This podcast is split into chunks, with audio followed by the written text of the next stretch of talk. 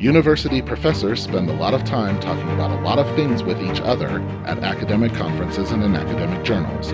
The problem with that is you don't go to academic conferences and you don't read academic journals, and I want to talk to you. Some of the most interesting thoughts in America about popular culture never get to be heard by people outside of the walls of academia, so I'm on a mission to bring those thoughts to you. Fabulous people, interesting ideas, brilliant conversations. I'm Dr. Christopher Bell, and this is a Hard Hat Area. You're on with the Deconstruction Workers. Good morning, good afternoon, good evening, wherever it is you are. This is the Deconstruction Workers. I am Dr. Christopher Bell, and joining me today on the show is longtime friend of the podcast, Dustin Dunaway.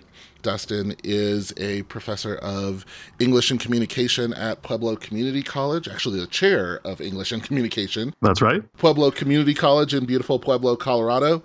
Welcome back to the show, Dustin. Thank you. Thank you for having me. Good to be here. Today, what we're going to do is dive into something both Dustin and I study pretty extensively. It figures pretty heavily into a lot of my own work, my own publications, certainly Dustin's as well. We've spent a lot of time talking about this particular topic at Comic-Cons and academic conferences across the country and wherever it is we tend to meet up. And that is the concept of the dystopia. Today we're going to talk about dystopian fiction, what dystopia means, some of our key dystopian stories that we use, and why we continue as a culture to keep coming back to these kinds of stories. So that's how I envision this conversation going. Does that sound approximately like what we discussed? That sounds excellent, yes. All right. So, for you, dear listener, in order to set this conversation up, we should probably, as we normally do on this show, define dystopia before we get our sort of academic fingers into it. For me, as we usually talk about, definitions in academia tend to run a spectrum. So my definition is not necessarily Dustin's definition, and so that's why it's important to sort of get it out of the way early what framework we're talking about. So for me, in literature, a dystopia is a futuristic universe. It is an imagined universe. Dystopias almost always take place in sort of science fiction settings, although they can take place also in fantasy settings. It's more difficult to do them in a modern setting, but that is possible, which we will talk about when we talk about one of my favorite dystopian narratives, which is that of The Handmaid's Tale. We'll come back to that in a second. But the key element of a dystopian story is this idea of societal control. There's always this idea of oppression in order to create the quote-unquote ideal society. And the problem with those ideal societies is that they are usually rigidly maintained through some sort of technological or corporate or bureaucratic or moral or some sort of totalitarian control. There's some sort of system in place that keeps people maintaining that particular society. And it usually ends up shutting out things like dissent. It shuts out independent thought. It shuts out the distribution of information, personal freedoms. Those societies are usually highly propagandistic. There's usually one figurehead or one president or one entity that everyone is supposed to worship and everyone is supposed to fear, and it has complete control over the society. And the citizens of that society, therefore, are living under sort of what we might call a surveillance state. That is, people are constantly monitoring what people are doing in order to make sure that they are maintaining the dystopic world, the quote-unquote ideal society. They usually fear anything that doesn't fall right in that line. So, the citizens are oftentimes dehumanized and have to conform to these sort of rigid standards. And it's an illusion of a perfect world. And that is sort of the basic tenets, I think, of a dystopian society. Does that Is there anything else you would want to add to that? No, that sounds like a pretty good definition. I think that at least in literary studies, we tend to conflate the idea of a negative utopia and a dystopia. And a negative utopia is one in which ostensibly everything is cool, everything is good, but for reasons, there's always a trade-off. And I'm sure that we'll talk about that later. A dystopia is a society that is either broken down or in the process of breaking down. The governing structures, the constituent social relations just don't work for us for one reason or another. There's a couple of things, sort of moving parts here, that I think we should probably talk about. Number one is dystopian fiction isn't new. It's not a new thing. And it is a thing that we as a society keep coming back to. Our very first dystopian stories date all the way back to, you know, really the 1500s, if you think about it. If you think about actually coining the term utopia, that term utopia is from a story in the 1500s. So it's not new. And if you think about dystopic stories like Gulliver's Travels, for example, that's a very old story. And one of our first sort of instances of dystopia in what we might consider modern fiction. And we keep coming back to these stories over and over again because I think they help us make sense of the world we're living in right now, which we'll talk about, because I think it's pretty safe to say that dystopian stories only work in privileged societies. Yeah, that makes a lot of sense. And also, our parables in general are almost always warning signs. Don't walk through the woods alone. Always make a plan. Always build your house out of bricks rather than straw. If you wander out of the village at night, the wolves are going to get you. Right. And this is just that, but on a social level, a societal level. If we don't pay attention to what's happening in our society, here is what is going to happen to us. Right. And it is, in many cases, a slippery slope argument, but at the same time, some of those slopes are pretty slippery. Yes. I mean, it is, but it isn't. One of the things that I often talk with my own students about is that at this point, dystopian fiction is preparation for the actual world in which we live. Our society, particularly American society, is veering dangerously close to canonical dystopia. I mean, the vast income inequality, the ways in which people are segregated in this society still along racial and gender lines, sexual orientation lines, the way that we are constantly being told to bow to some superior central authority, the way that the legitimate press is being delegitimized in order to supplant that legitimate press with a state-run media system that says everything that the government does is awesome and everything that you think is a lie or you think is propaganda is not, particularly under the current administration. All of those things are elements of dystopian fiction that are now dystopian nonfiction within this culture. Right, and I think that one could easily make the argument that we are in a dystopia right now. Oh, yeah. That we're not slouching there. It's not something that's in the future. It's here right now, and it was just so gradual that most people just got used to it. It's the frog in the boiling pot, so to speak, right? Mm. When you put the frog in the boiling pot, it jumps out, but if the water is cold and you turn the fire on under the frog, it stays in the water because it doesn't know the water's getting hotter. It's the exact same thing I feel like is happening with our society in general. And in most of these tales, it's almost always a gradual breakdown of first this happened and we were okay with it. And then this happened and we weren't really okay with it, but we made a deal with ourselves. And then we made another deal and another deal and another deal. And then eventually we look back at where we came from and now we realize how bad things have gotten. The other element of that is that all of these dystopian stories start with this quest for a quote-unquote better society. Whether it's something like The Hunger Games or something like Harry Potter or something like The Handmaid's Tale. All of those stories start with some element within that society wanting to make the rest of society a better place. Think of Fahrenheit 451, which is one of the most classic dystopian stories, the Ray Bradbury story. Although, side note, I discovered recently that I use Fahrenheit 451 all the time as a reference point, and the vast majority of people I talk to have never read Fahrenheit 451, have no idea what I'm talking about. So, listener, if you have never read Fahrenheit 451, please hit pause, go read that book, and come back. And that's going to catch you up to, what, the 1940s? Yeah.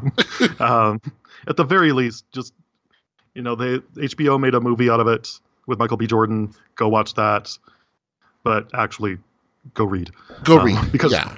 Go read, please. Although I will say the film is actually fairly good. I was actually expecting it to be a series for some reason. It certainly could have been, but it works as a standalone movie as well. Yeah.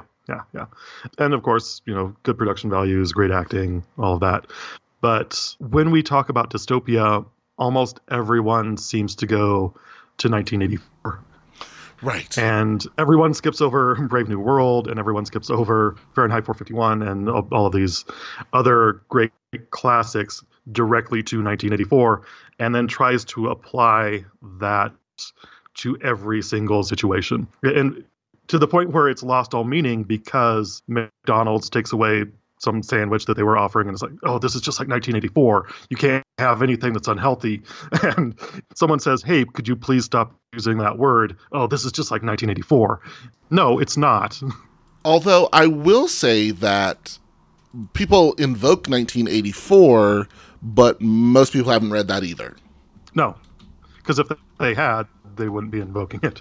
Right. The one dystopian story that I always come back to as well is a story that I know for a fact most people haven't read, but it is the perfect dystopian story, and that is the story of Harrison Bergeron. Yes. Harrison Bergeron is a short story. It was written by Kurt Vonnegut in the 1960s, early 1960s, when Kurt Vonnegut was really cementing himself as the voice of dystopian fiction in the 1960s, and sort of becoming this cult figure among the learned college folk, what we might pass as these days, hipsters of the time, really. Harrison Bergeron is this story in which there are two parents, George and Hazel, and they have a son, and their son's name is Harrison. And when Harrison is 14, he discovers that he's really good at stuff. And in that story, if you're good at things, society, in order to make everyone equal, they wreck whatever you're good at. So if you were really pretty, for example, they would make you wear a bag on your head. If you were really strong, they would make you carry around these chains so that, you know, you weren't using your strength against people. If you were a good dancer, they would make you wear really heavy shoes so that you couldn't dance. Harrison Bergeron is, I like to say, it's Atlas Shrugged for smart people. It's Atlas Shrugged for people who have, you know, reading comprehension ability. That's the best description that I've ever heard. Yeah, it's such a good version of what we would think of as a dystopia. This forced equality based on weakening everyone rather than bringing everyone up to their own strength.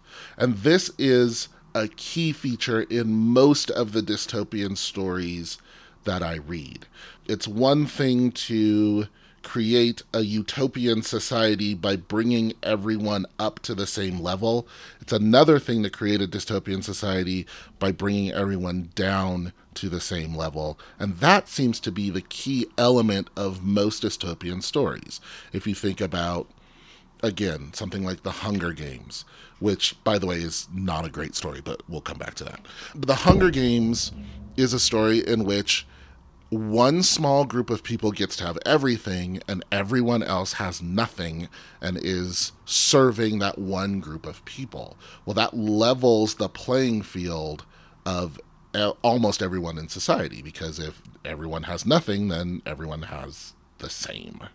The same thing happens in The Handmaid's Tale, where there's a forced equality, but that equality is under oppression.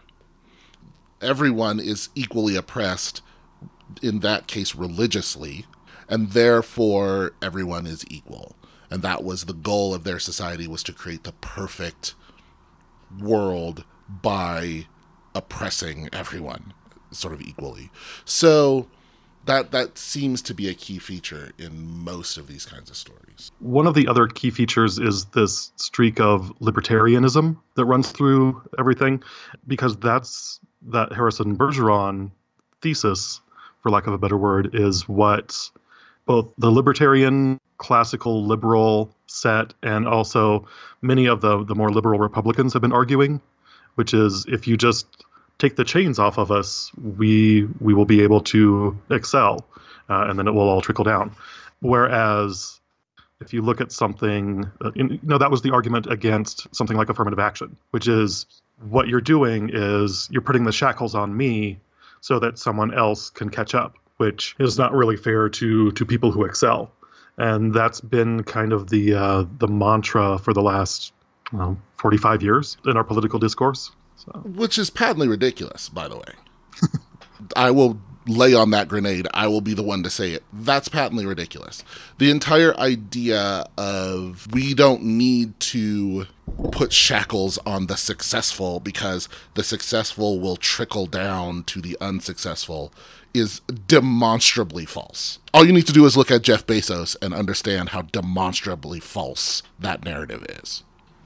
I would agree, yeah. But it's the Harrison Bergerons and it's the Atlas Shrugged and Fountainheads and all of those things that prime us to have this template for understanding the world, and that makes it easier for us to swallow that pill, to say, okay, well, you remember this happened in Harrison Bergeron, this happened in Atlas Shrugged, and so now it's easy for me to have access to that schema in my brain of I'm being oppressed because I could be a really, I could be a millionaire. I could be an entrepreneur. I'm a future millionaire, but government is getting in my way. Right. Because that's the through narrative, is that it's the system itself that is creating the dystopia, which removes the reality of the human element of dystopic fiction. It's not the system that's holding people down. It is very specific people within a society who have the power to oppress other people. And that's the bottom, that's the foundation of dystopic fiction. If you think about, we'll keep using these examples because we have, if you think about The Hunger Games, it's not the system that keeps people oppressed. It is literally President Snow. He is the oppressor in that tale, and if he is removed, the system falls apart. If you think about The Handmaid's Tale, it is that small group of leaders that are in charge of society that make it seem like it's the system, but it's not. It's actually like 5 people who are oppressing that entire society. That is the key feature, I feel like, in many of these dystopic fictions. That is also the key feature in actual society. It is very much the idea that if we can get people to believe the system is oppressing them, it takes all of the pressure off of the actual human beings who are doing the oppressing. It is a very small group of economically super wealthy people who are implementing all of these oppressive systems within a society, and then using the media system in order to convince everybody, no, it's actually that poor guy living next to you took your job. That it removes the human element of it. Right, and I've actually heard that argument politically. that I think it was during the Bush administration, right around the time we were going to war in Iraq. And there were a lot of people protesting. There were a lot of, it was less popular than the war in Afghanistan. And there were a lot of people saying, hey, the president should not have this power. And the refrain for that was, well, this is the problem with having a strong central government. It's like, no, it's not. We've had a strong central government for like 200 years, but this is the first time. Well, this is an example of a time in which this power is being abused. And that really seems to be one of those things where we're taking the wrong message from these dystopic narratives, which is, in most cases, it's not we shouldn't have governance or government at all. It's we should be on the lookout. As you like to say, we need a bouncer. We need someone to frisk the people before they get into the club. And that is supposed to be what our media is for. That's supposed to be what elections are for. But too often we just don't do that. Well, no, because it requires an informed public, which is why there is such, within any dystopian story, one of the very first things that happens is a takeover of distribution of information. It's the propaganda machine, because you have to be able to distribute that narrative. Right. That's where 1984 actually is a really good example. Right. Because the government comes in, they take over the language, they replace certain words with better sounding, nicer words. But what really happens is, and one of the things that you and I as communication scholars always tend to study is the linguistics of it. You use a certain word, it's a nicer word, but the phenomenon is still just as insidious. So that is one way in which authoritarian rule can change things. Like we don't torture people. We don't have oppression. We don't have economic disparity. Everyone is a future millionaire or a potential millionaire. If we frame it like this, then things are much nicer and much softer. There's actually a really good scene in the Dick Cheney movie, Vice, where they have a man playing Frank Luntz, who is a Republican strategist, who's famous for testing out different verbiage. So one of the main examples is the estate tax, where you die, if you have more than $2 million that you leave to your kids, then the government taxes that. And it's been really difficult for people to try to repeal the estate tax. But if you call it the death tax, then everybody hates it. Because they're taxing me when I die? God. That's so oppressive, when it only applies to, like a handful of people. This is why also what you said reminded me, this is another reason why Fahrenheit 451 is such a good example as well, because the first thing that happens is we realize that the firemen are not people who fight fires. They're people who come into other people's homes and burn all their books. Because, again, the distribution of information is what has to go first. The words have to go. It's why, in most dystopian stories, one of the key features is that nobody reads. Or if they do read, it's why the things that they read are so censored. In Harry Potter, for example, everyone reads the Daily Prophet. Nobody talks about the fact that the Daily Prophet is a propaganda machine for the Ministry of Magic. Harry Potter is an incredibly dystopian story. It's why in one of my favorite dystopian stories that I finally have gotten my daughter hooked on, which I'm super excited about because it's so great, A Series of Unfortunate Events. In A Series of Unfortunate Events, one of the things that Daniel Handler, Lemony Snicket, continually returns to is that the newspaper, the Daily Punctilio, is trash. It's a trash rag, and it spreads lies and misinformation all the time. And one of the ways the heroes can tell who the heroes are and who the heroes are not is whether or not they are well-read, whether or not they read things other than the Daily Punctilio. There's a really great scene in The Slippery Slope, which is the 10th book, where Quigley Quagmire, one of the heroes, says they meet him for the first time, the Baudelaires Violet, Klaus, and Sonny meet him for the first time, and they say, how do we know you're not a villain? And he says, you don't. But you can tell that I'm well-read, and in my experience, well-read people are less likely to be evil. And I think that that's such a good concept for when we talk about dystopia. Right, and that brings up kind of a plug that I want to throw out there of a book that was just released in August. Hey, hold that thought. Let's take a short break here. We'll be back in 2 and 2.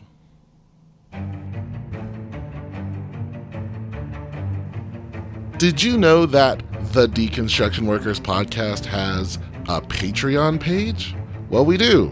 We have a Patreon page. It is www.patreon.com/podcastdcw. You can donate as little as $1 a month towards keeping the lights on, and we would really appreciate your support. So click on over to www.patreon.com/podcastdcw and pledge your support if you enjoy what you're hearing.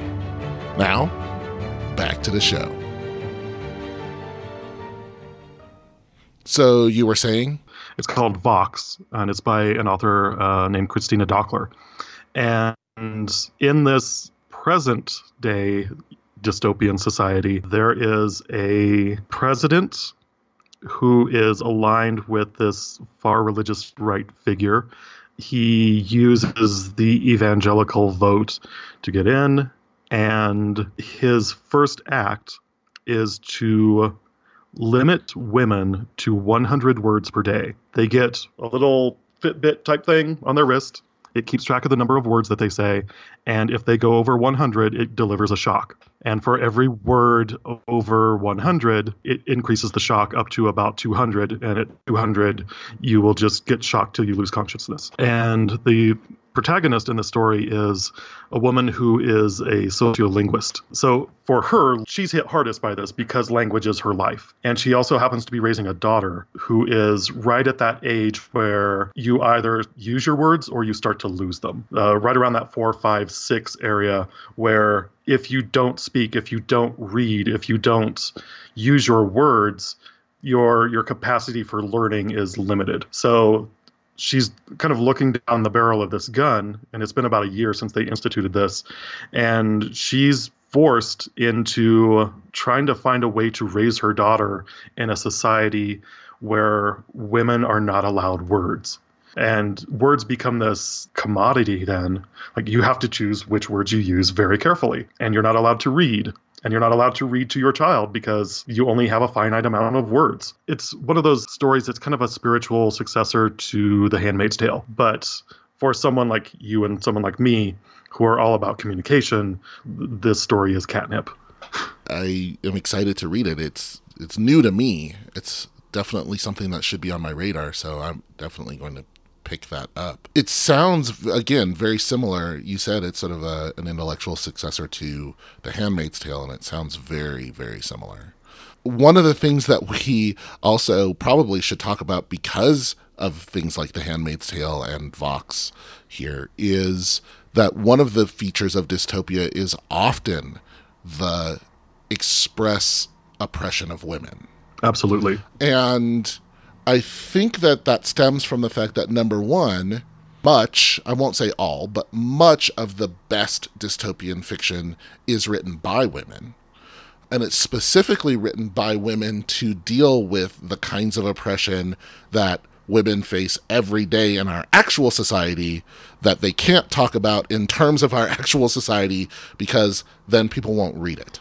Right. And in many ways, it's a way to couch the actual oppression that they're feeling in ways that are consumable by men or consumable to men. Because I've known many male students, even male friends, who read a dystopian novel written by a woman or a dystopian story, and they think, wow, this would suck. And women are like, yeah, it really does. It super sucks. It does. Trust me. It's what I live.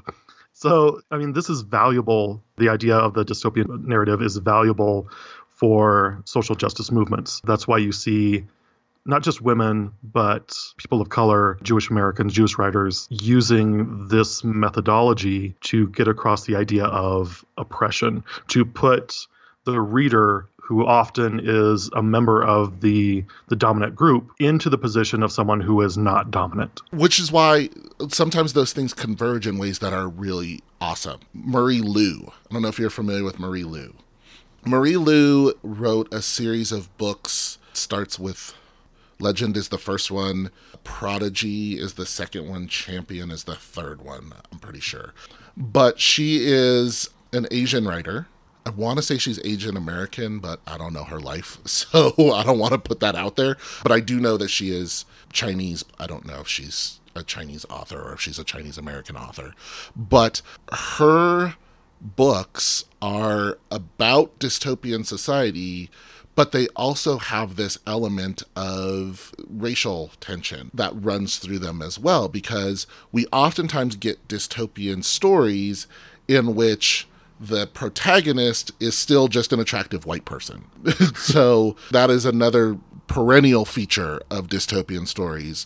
If you think about The Hunger Games, for example, The Hunger Games is written as though Katniss several times in the first book says she's nothing to look at. Her hair is a drab black color. Her skin is a drab olive color. To me, both of those things read Latina. Mm-hmm.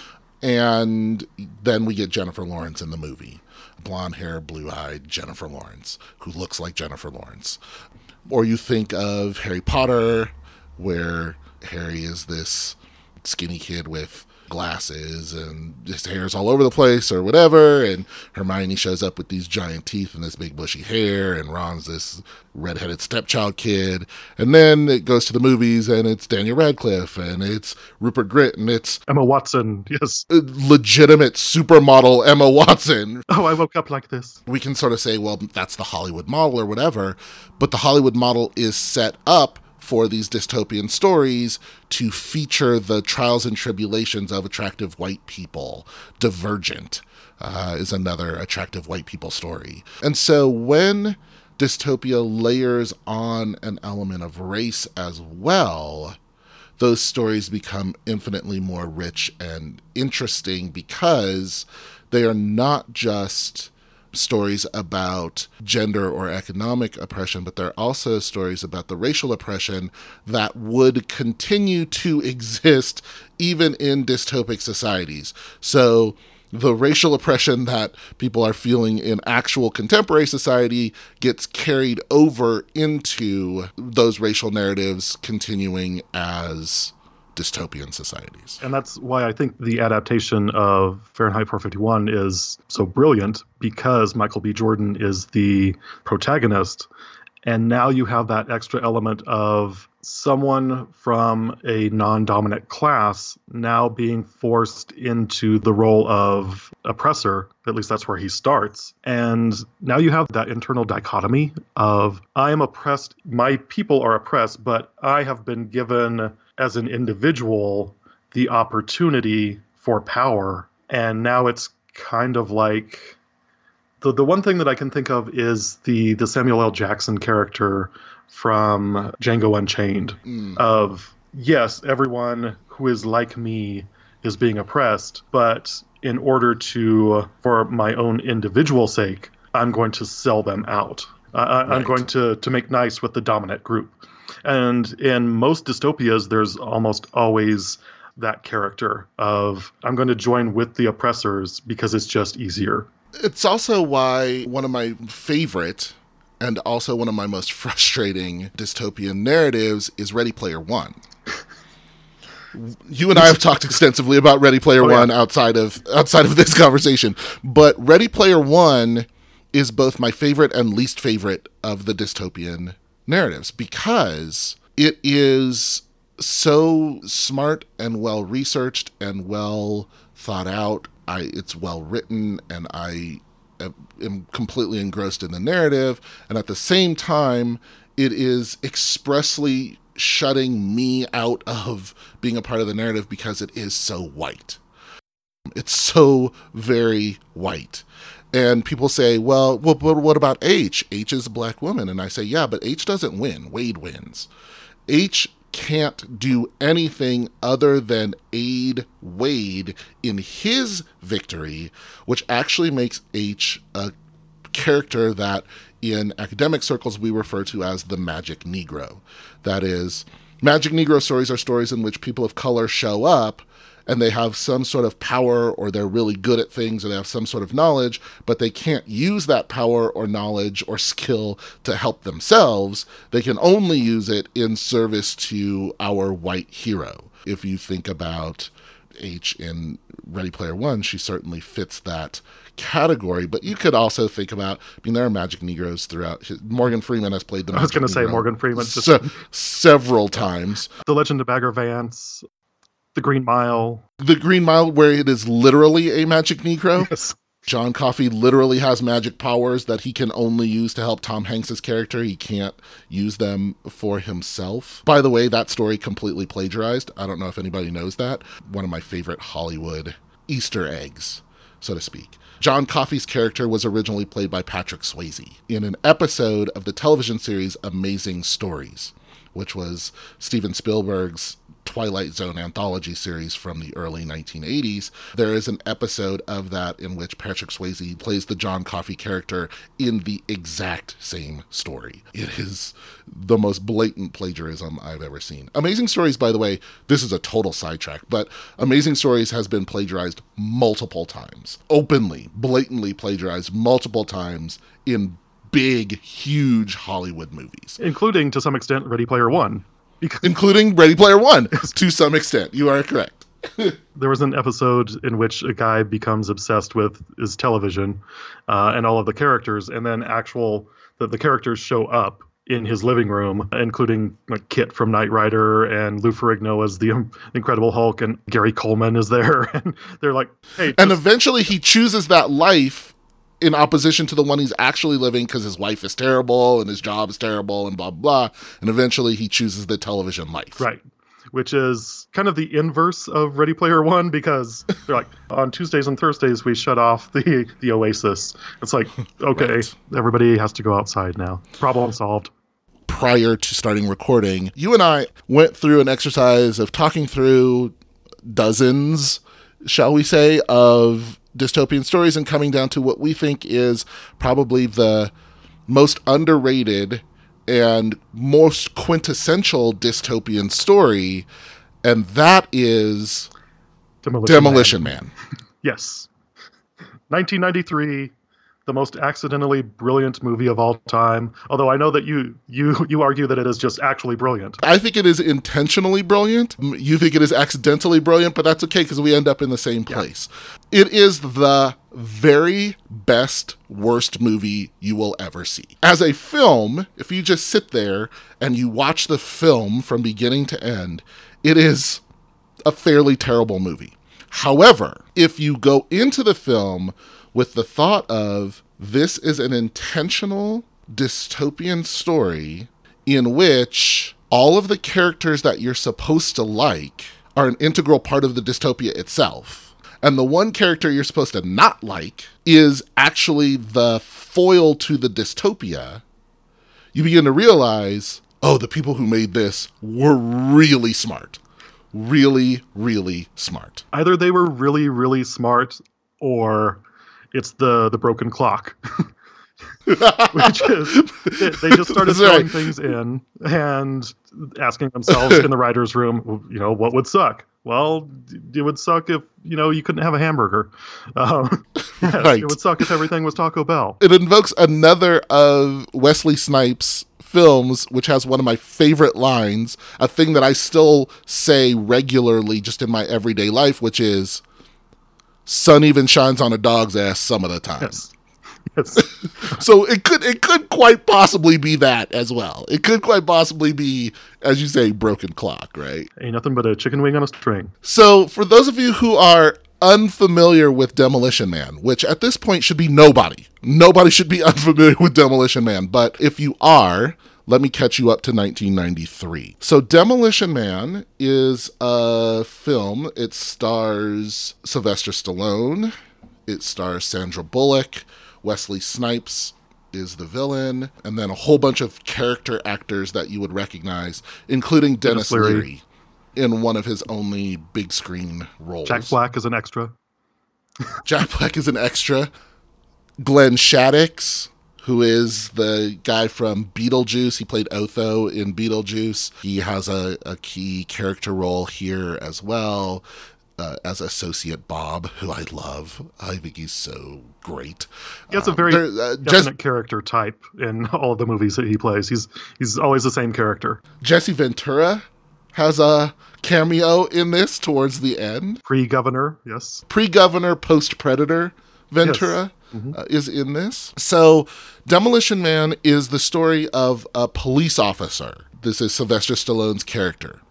And he is known for blowing things up in order to catch the bad guy. He tries to do the right thing and things just get demolished. And at the very beginning of the film, Wesley Snipes, who plays Simon Phoenix, who is one of the best villains in cinematic history, Cosign. Simon Phoenix has captured a city bus full of people, and Sylvester Stallone goes in to capture him, and accidentally, but in the fight between him and Wesley Snipes, they accidentally blow up the building and kills all the bus passengers or whatever. And so John Spartan is sentenced to the maximum penalty in the cryo prison.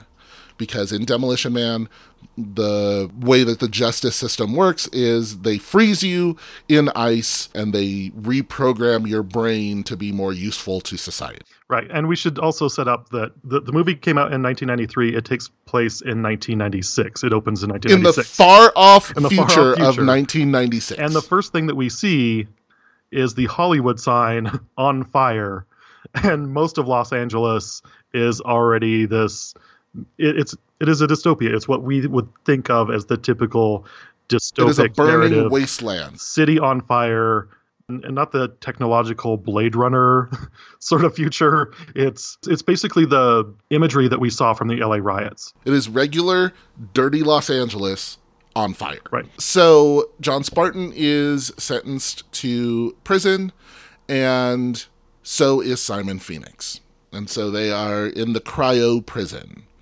We fast forward 36 years. The city of Los Angeles has been combined with the city of San Francisco into a metroplex. San Angeles is our new dystopian city. After the big earthquake of 2010. The cities are combined and under the leadership of a central figure. And so because Los Angeles, San Diego, and Santa Barbara are now one city under Raymond Cocteau, the way that Raymond Cocteau has taken over that city is through his brand of sort of pacifism and restraint, pacifism and control. So everything that is bad and therefore illegal. Right. So salt, sugar, bacon, cigarettes, cursing, a hamburger, sex, like actual physical sex, toilet paper. All of it is illegal in the new San Angeles. There's a group of people who live underground. And these people are led by Edgar Friendly. And Edgar Friendly, who is Dennis Leary's character, is this rebel who keeps showing up, and they spray graffiti on walls and they steal stuff and whatever, and they live in this underground society. And they're a big menace to the above ground regular utopia. Right. And so all of a sudden, Simon Phoenix is broken out of prison. And everyone says it's because Edgar Friendly has broken him out of prison in order to wreak havoc on the society. And, of course, because they are such pacifists and because the cops in this future society don't ever have to do anything or whatever, Simon Phoenix goes on this murder spree because he can, because the police don't know how to handle him. Rob Schneider plays a small role, and he says, we're police officers. We're not trained to handle this kind of violence. Right. Which should tell you everything you need to know about this society. The main protagonist cop in this story is Lenina Huxley, who is played by Sandra Bullock. And Lenina Huxley and her bosses get together and they decide that the only way to catch Simon Phoenix is to use the person who caught Simon Phoenix in the first place the last time, and that is John Spartan. So they go back to the cryo prison and they thaw out Sylvester Stallone, they thaw out John Spartan, and they give him a badge and they tell him, we need you to go catch Simon Phoenix. And they don't like any of the way that John Spartan is going to catch Simon Phoenix. They like nothing about it. With the exception of Sandra Bullock, who has fetishized the 20th century. And by 20th century, I mean 1993 specifically. And she has this apartment that's just full of crap from the 1990s, and she listens to 1990s commercial jingles as her music, and she is very much looked down upon by all of her friends because she has this romanticism for the sort of dirty 1990s. Right. So it turns out that Simon Phoenix was actually released by Cocteau so that he could go kill Edgar Friendly and smash the underground resistance to this dystopian society. When John Spartan follows Simon Phoenix down into the sewers, he realizes, oh, actually, these people aren't stealing randomly. They're stealing food. They're trying to maintain their free society underground because they don't fit into Cocteau's master plan for this pacifistic utopia. And in the end of the film, they end up merging the two societies. Edgar Friendly is going to be in charge of, you know, both the above ground and the below ground, and everybody loosens up, and that's the, you know, it's better to be free than to be a part of this utopia where everything is restricted. Right, and this is definitely a film that, at least initially, sets off this idea, this dichotomy of you can have freedom or you can have order. You can't have both. Up until the end where you get a synthesis. And we don't know what's going to happen because, of course, the last thing is Sandra Bullock grabs Sylvester Stallone and kisses him. And, you know, that's the end. And then we get Sting playing us out. Or Peter Gabriel right. Or whoever it was. No, it's Sting. It's Sting. Sting's Demolition Man. Yeah. It's called, yeah. It's so it is, again, it's a pretty white people dystopia.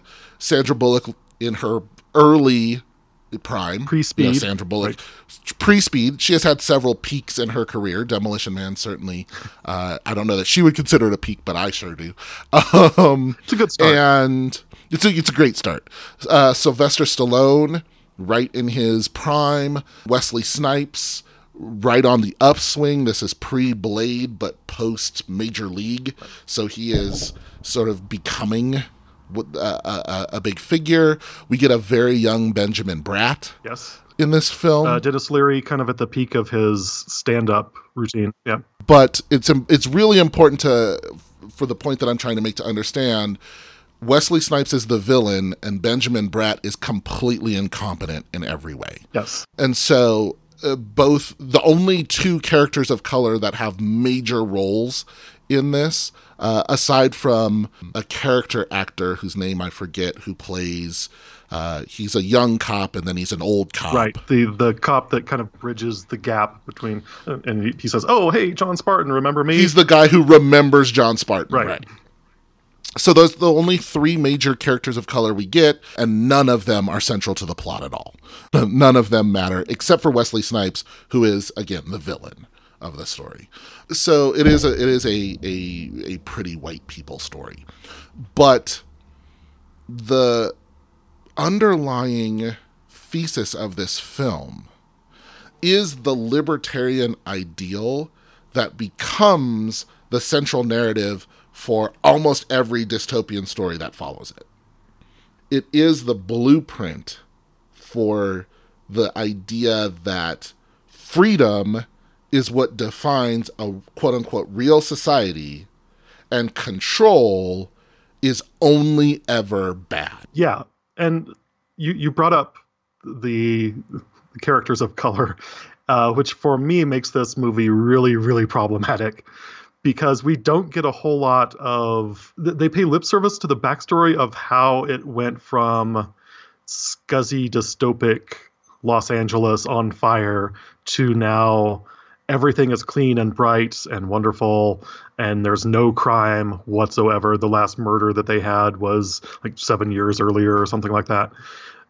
And what we find when they go down underneath into the sewers is that all of the people of color are down there. Yes. Right. And no one above ground speaks Spanish, but when they go down there, the first person that they run into is making rat burgers. And they ask, it's a rata. This is a rat burger. Pretty good. Right. But if you look at all of the extras outside of, Jack Black and Dennis Leary, that they're all people of color. So the question becomes, we're told that they went down there because they don't like the San Angeles, the control. They don't like the, singing, I'm an Oscar Mayer Wiener. They want to have freedom. But did they really make this choice to go down into the sewers, or were they forced down into the sewers? And that's what makes the above ground such a paradise, is because all of the undesirables are now underground. AKA the brown people. Right. But we are also then expressly told that even in that framework, all those brown people are being led by white Dennis Leary. Yes. Because, of course, who else would be the leader? Right. And it's very similar to the Purge series, which we find out in the first Purge movie, which is not great. It wastes a lot of potential. It's just a home invasion movie. But we get this world building of one night everything is legal. Right? And we kind of wonder as an audience, how did that happen? And then over the ensuing films, which actually get progressively better, we realize that the whole idea were these new founding fathers in this dystopic society wanted to eliminate basically minorities and homeless people. Because if you get rid of all the rules, the people with all of the resources are going to be the ones who are the victors. If I own all of the guns and you can't afford guns, and it becomes a free-for-all, I'm going to win. And I think that's one of the problems also with Demolition Man, or at least with the libertarian thesis of not everybody's going to be starting at the same starting point if you just get rid of all of the rules. Right. And that is another problematic element of this movie. The other thing is we mentioned how oppression of women is often one of the themes of dystopic narratives. And in this case, we get, I think, two female characters who speak, not to each other. There's Sandra Bullock. Yes. And then there is this woman who's at Taco Bell who calls John Spartan a savage or something like that. But she doesn't speak to Sandra Bullock, and so they don't talk to each other. Those are the only two female characters, I think, that speak. Well, there's also the burger seller. The burger seller. And there's a naked girl who shows up on John Spartan's camera. She has one line. I think it's, "Oh, sorry." Oh, sorry. Yes. And there's the computer that says murder, death, kill. Computer voice. Yes. The computer voice. And I think those are the five female characters. And I think four of them all together only have 5 or 6 lines. Yeah, like 30 seconds of screen time probably total. So all the rest of it is just Sandra Bullock. And I think the problematic thing with her is we're allowed to like her. She's allowed to represent femaledom because she is in many ways a masculine character. Like, she earns his respect because he sees her kicking this bad guy's ass. And he asks her, he says, hey, that's really impressive. Where'd you learn how to kick like that? And she says, Jackie Chan movies.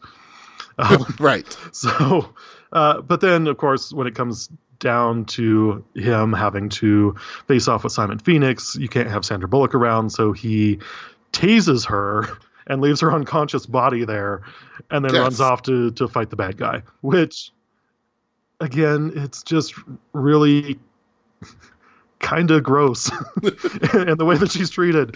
Yes, I think that's a fair assessment. But, and it's definitely written by that kind of teenage boy mentality of she is the perfect woman. Because, of course, you know, she's beautiful. It's Sandra Bullock, of course. Right. But also she's into all of these cool things because she fetishizes the 1990s. But then, again, secretly smart because... Yeah. Yes, it's written sort of from this teenage boy point of view, but a very well-read teenage boy. I mean, so the character, Lenina Huxley, is named after Lenina Crown, which is the character in Brave New World, which was written by Aldous Huxley. Yeah. So Lenina Huxley is a direct homage to Brave New World, which is one of the classic dystopian stories. So, yeah, it's sort of this teenage boy, but it's a teenage boy who reads. But I also have that kind of same problem with Ready Player One, which is all of the popular culture is the boys' popular culture. Yes. It's Transformers, it's G.I. Joe, and nothing about My Little Pony. Nothing about, you know, nothing that would appeal to young girls at the time. But it does kind of make sense because the guy who has created the Oasis was very much that loner boy. But in this case, there's also... One of the criticisms of the San Angeles of 2032 is that it is highly feminized. Yes. That it's collectivist, and it's, in fact, Wesley Snipes even has this monologue that he does about the wussification of society. Because it's part of it's the problem with this future utopia is that it is so feminine. That men are not manly enough. Right. So we have to go back into the past when men were men. To catch this manly criminal. Right. And there's this running joke about John Spartan being reprogrammed as a seamstress. Right. and he's embarrassed and ashamed of it because that's a woman's thing. His training while he is asleep is to knit. Yes. And so he comes out being able to knit, which I think is... And it's a problem for him. It's a problem for his masculinity. It does have a few good moments where Sandra Bullock's character will call out that hypermasculinity. In fact, the toxic masculinity. When that side character that we can't remember recognizes John Spartan and they bond, and John Spartan's kind of doing that playful male insulting thing. Right. And Benjamin Bratt says, well, they seem to like each other, but he keeps insulting him. I don't understand this. And Sandra Bullock says, well, if you had read my paper on this, you would recognize that this is a male bonding from this is ritual. Men used to bond in the 1990s. Yes. Which, another thing about this is they keep referring to him as prehistoric and primitive and savage. Right. And it was only like 36 years ago, so it's from today to like Risky Business. Right. Is the distance there, or you know, Don't Stop Believin' or something. Yeah, the terrible days of the early 1980s. Yes. So, a couple of things that I want to hit before we run out of time. Number one, again, as I said at the very beginning of this conversation, I think you and I can only really enjoy Demolition Man because of the inherent privilege that we have as human beings in this society. It's difficult to crave stories of dystopia when you live in an actual dystopia. Right. Our dystopia is a soft dystopia. There are hard dystopias on this planet where they don't care about The Hunger Games. They don't care about Demolition Man. Their life is Demolition Man right now. So it is a sort of a marker of privilege to be able to enjoy these stories in the first place. But I also think that people crave these stories because they understand this utopian, so to speak, world that we actually live in is falling apart. It's falling apart at the seams because of the manner in which this dystopia was created in the first place. So we live in a fear state right now, or as I often call it, a phobiocracy. The United States of America is currently a phobiocracy. It is built entirely on the premise that we should be afraid of everything and everyone, particularly the people who are not like us, which is a hardcore element of dystopia. Right. Everybody, you should be afraid of everybody except for the people who are actually harming you. Right. Exactly. It's the foreign immigrants taking your jobs you should be afraid of, not the people who look exactly like you who are suppressing your wages systematically for their own benefit. I think that that's an important thing that we shouldn't lose, is that we turn to these stories about dystopia, I believe, in order to assuage our own fears about the way that our utopian society is rapidly turning into a dystopia. So we can say, well, yeah, our wages are stagnant and we're putting kids in cages at the border, but at least we're not sending our children off to fight in the Hunger Games. Right. At least you're not wearing a Fitbit that electrocutes you if you go over 100 words. At least you're not carrying around 40 pounds of chains because you're a little bit stronger than your neighbor. Right. And just a couple of things. First, that Demolition Man in particular is instructive in that a person's dystopia is kind of dependent on their value system. Like, when the movie first opens up and Los Angeles is on fire, that to me is the dystopia. And when we move forward 30 years or so and everything is okay, with the exception of the freedom that we don't have, like, but there's no crime. Everyone seems to have healthcare. Everyone seems to be doing fine. This looks like a utopia. But to a libertarian, like, that is the dystopia. They're a group of people that I tend to interact with both in person and online that would prefer the 1996 LA on fire as long as they can have a hamburger versus the 2032, we haven't had a murder since 7 years ago, but also you can't have salt. But everyone's a vegan, right? But everyone's a vegan. I mean, yesterday, as of this recording, Piers Morgan was tweeting out the fact that he went and ordered something that had meat in it to own the vegans. Even though really the only thing was he was protesting that there's the chain that now has a vegan option. Something that he doesn't have to order. Something that he's not forced into eating. Something that affects him exactly zero. Zero. It costs him $0 to mind his own business. Right. But in order to, as conservatives like to say, virtue signal, he tweeted out that he was ordering this big meal of meat. I'm ordering the sausage roll because it's not vegan. To own the libs. But that goes back to the idea of, you know, the tremendous privilege that we have. I mean, if that's his worst worry, that someone else has a food option that he doesn't like, that's a charmed life. Right. Like, if that's his worst problem that he sees that day, that's a charmed life. Which, by the way, the alternate of is true as well. Yeah.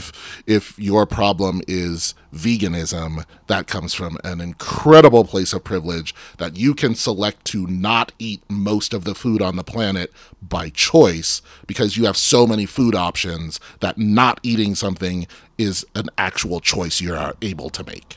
Absolutely. And there's a very good YouTuber by the name of Peter Coffin who actually does the series on both socialism and veganism, and how veganism in and of itself is also very privileged. And it's difficult to weigh those two things if you are someone in that social justice sphere, because many times when you are for social justice causes, a lot of those don't overlap. Like, a lot of those are at odds with one another. I always hear from, you know, people like Ben Shapiro or Jordan Peterson that on the left, there's no dissent. There's no argument. On the left, they do nothing but circular firing squad.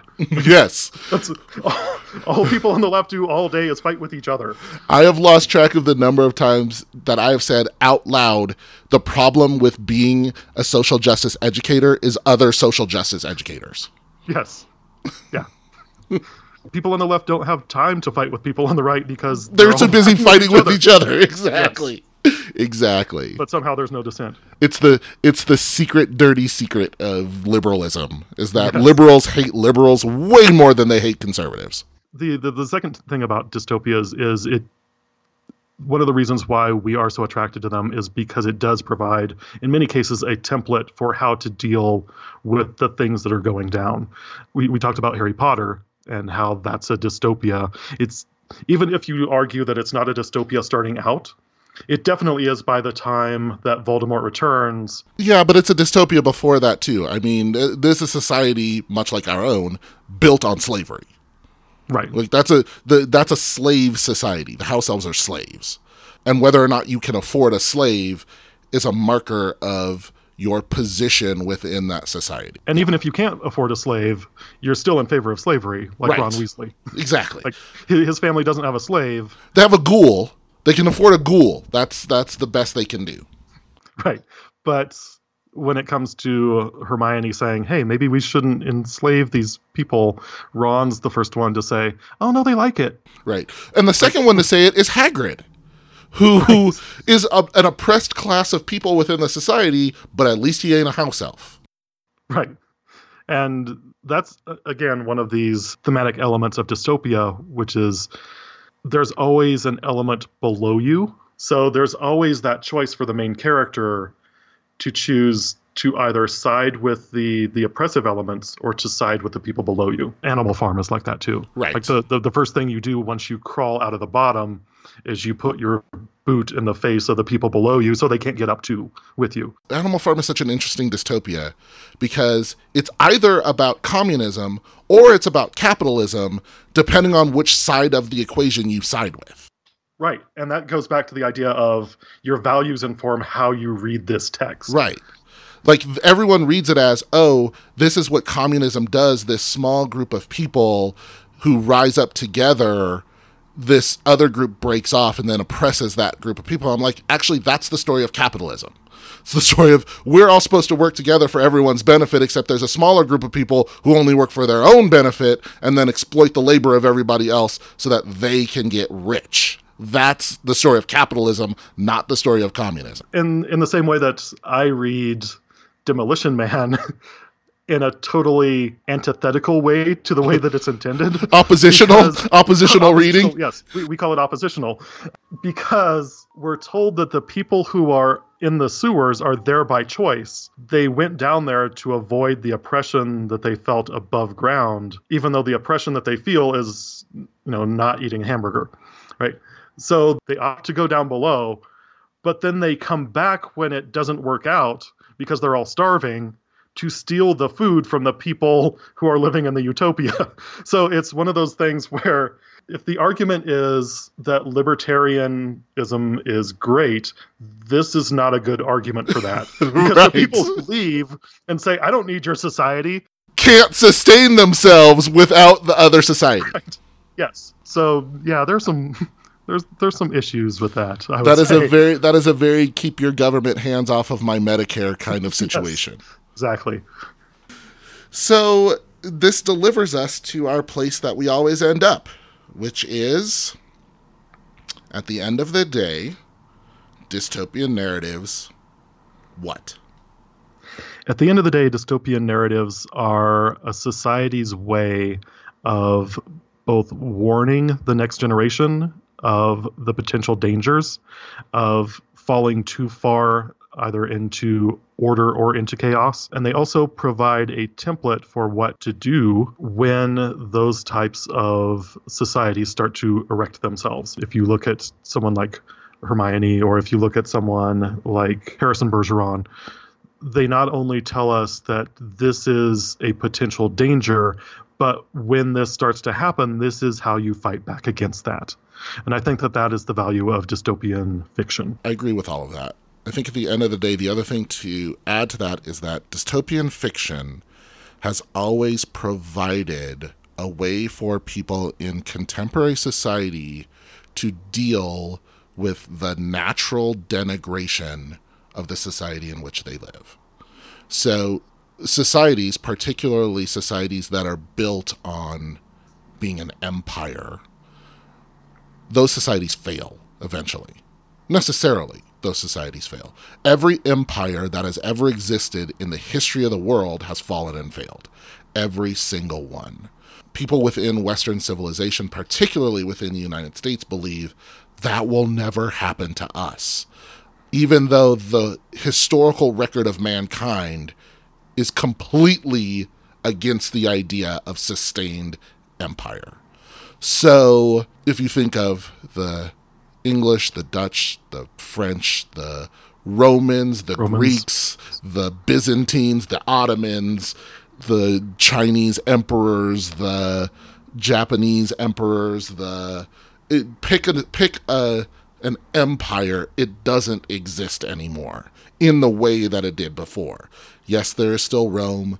Yes, there is still Greece. Yes, there is still the United Kingdom, England, France still exists, but they do not exist in the empirical sense that they did at the height of their empirical power. The United States will not last forever as the world's quote-unquote only superpower. That is not going to exist. And I think dystopian literature is preparatory for people in how to deal with the day that this dystopia implodes. Because that's what dystopias do. They implode. And so I really think that dystopian fiction, the reason particularly young people always attach themselves to dystopian stories is because they can sense in some way it won't be fiction for too much longer. And that's why you see, particularly in the West, we see more dystopic fiction. Most of the things that we've talked about have been either from the United States or from England. And that's not just because those are the only things that we selected.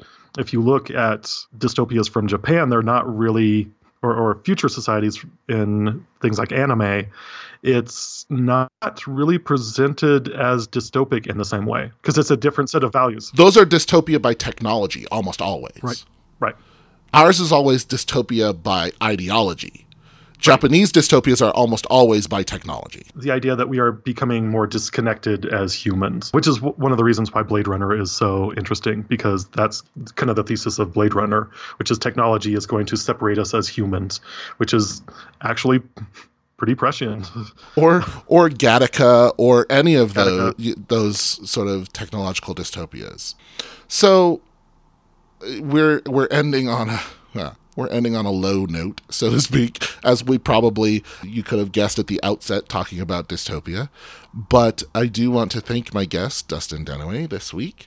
And I want to thank you, dear listener, for hanging out with us until the end of this thing.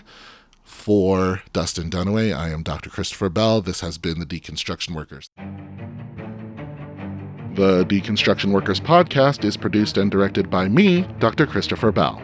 If you like what you hear, the best thing you can do for the podcast is give us a rating on Apple Podcasts, iTunes, Stitcher, Podcast Addict, or wherever you get your podcast fix. Feel free to check out thedeconstructionworkers.com, follow us on Facebook at facebook.com/thedeconstructionworkers, or Twitter at podcastdcw. If you'd like to support the podcast, you can donate as little as $1 a month towards keeping the lights on at www.patreon.com/podcastdcw. The Deconstruction Workers is recorded on the beautiful University of Colorado, Colorado Springs campus, 6,033 feet above sea level. The theme song for The Deconstruction Workers was composed by Raphael Crux. As always, please support alternative scholarship and public engagement. The Deconstruction Workers is copyright 2018, all rights reserved.